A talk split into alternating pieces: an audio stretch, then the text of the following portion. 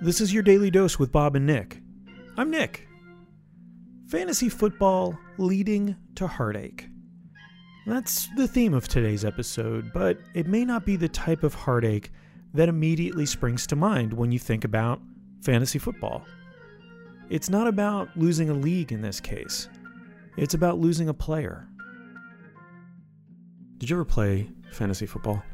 Never. Okay. I'm not into sports, but I have a lot of friends who are really into it, so I It- understand the concept. Uh, it is so interesting and fascinating, and it's perfect for sports, right? Like it gets you into watching games or t- like following stuff that you wouldn't normally. And I think it started with baseball, but I never got into fantasy baseball. I was kind of a baseball fan in the 90s. But it's very statistic based, right? Like I mean, you have to you have to follow the numbers of a number of different players from different teams that you've assembled onto your own. Yep, that's awesome exactly right. team. And then if all of their numbers cumulatively are better than other teams, Someone else's. Yeah. then then you've got this going on. But is it determined on a weekly basis? Uh, What's nice about football is it's over the weekend. So you and I would play against each other. You'd assemble your team, I'd assemble mine, and everybody else would have theirs.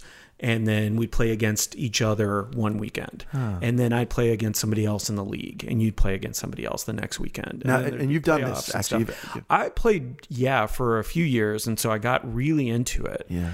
And I did like it, but it is insidious like how much you get into it because you're following different people and you're looking at injury reports and depending on how competitive you are Wow. like if you don't care that much then that's fine but if you have pride if it, even less so money if you have pride attached to it Yeah. then you're gonna really try hard Well, and to so beat this the is other people. so the person who wins in fantasy football gets to claim that they what?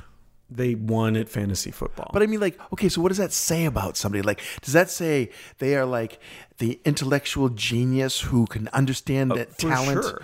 better than anybody sure. else? Yeah, and, and like, that you like understand sports better than anybody. That you understand how to make deals and how to pick athletes and how to look at weather reports and figure out who's going to have a better weekend based on how much snow is going to be in one place versus how sunny it is in another. Yeah, this sound okay. No, I was never really that interested in this until you start talking about like that, and then it's like it's almost like a game of Stratego or something, where it's like you really you have to know the field. Yeah. you know, you have to know all the players and the risks. I wasn't even thinking of weather and injuries, right? But Oh, yeah. obviously those are things that have to play into if you got a if you got a wide receiver that you've put on your team, right? But his quarterback has been injured, then you know that person's not going to perform as you well. might want to sit him that week and pick somebody you else. can do that. Yeah, yeah, yeah. So you can have Oh. multiple people. You can have backups. You can have So you don't have to keep the same team the whole season. No, no, no, no. You can trade with other players. Um, the other thing that's nice is you keep in touch with your friends a little bit more. Yeah. Especially if you're like talking schmack and stuff like that. um, but what was interesting to me, and this happened a few years ago, and it just happened recently again, is I had a fill in player uh, a few years ago named Chris Henry, and he played for the Bengals. He was third on the roster. I mean, I just happened to pick him up because I needed somebody as a fill in. And he had this great week.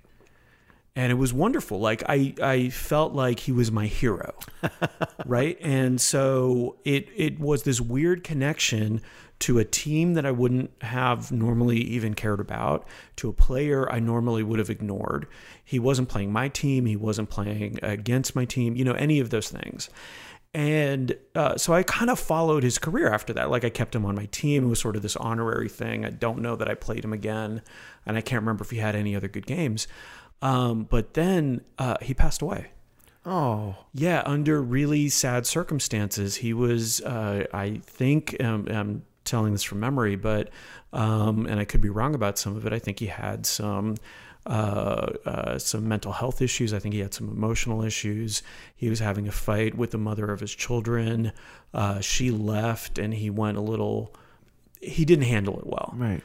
And so he jumped on the back of the truck as she was leaving, and he ended up falling off and dying. Oh my. Oh Yeah. wow. I didn't see that. So he left coming. behind his the mother of his kids. He left behind kids. It was this really sad state, and normally like that would be sad, right? Yeah. Like it was a terrible situation. For whatever reason, that hit me hard. Yeah, because he was like personal to you. Yeah. Yeah. Over fantasy football. And this happened again recently. Uh, Vincent Jackson, another wide receiver, passed away. He played for Tampa, but when he was, uh, and he died, he passed away in Tampa, um, uh, like a week ago. Oh, wow. And but I had him when he was with the San Diego Chargers, and he was one of my best players. And it was like it was it hit me the same. Like I was sad. I was a little bit teary eyed. I was like, this guy meant something to me.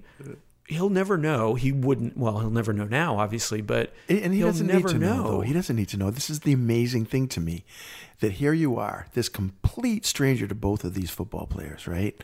And they've affected you in a very personal way. I mean, in your having fun and you're bragging rights with your friends on the one level, but then when you lose them, you actually feel a personal loss because you felt a personal connection to them. And that's that's pretty cool. I mean, I feel like that's something that they could both be proud of that they affected somebody who they had no idea was even in their stratosphere um, in such a personal way. I think that's amazing and a little weird. yeah, I mean, it is. I'm just amazing and a little weird. I get that a lot. Perfect classification. Agreed. It's good to have things in our lives that we're passionate about. When I see other people's pure love for something, I find it contagious. Like, I have no interest in football or in competing in a fantasy football league, but when I listen to Nick talk about it with such joyful energy, I want some of that. I hope you have something like that in your life, my friend. If you do, please share it with the rest of us. You may just inspire someone to act. And if you don't have something you're truly passionate about, you have Nick's and my permission to start the quest for what you are really into right now. Thanks for listening.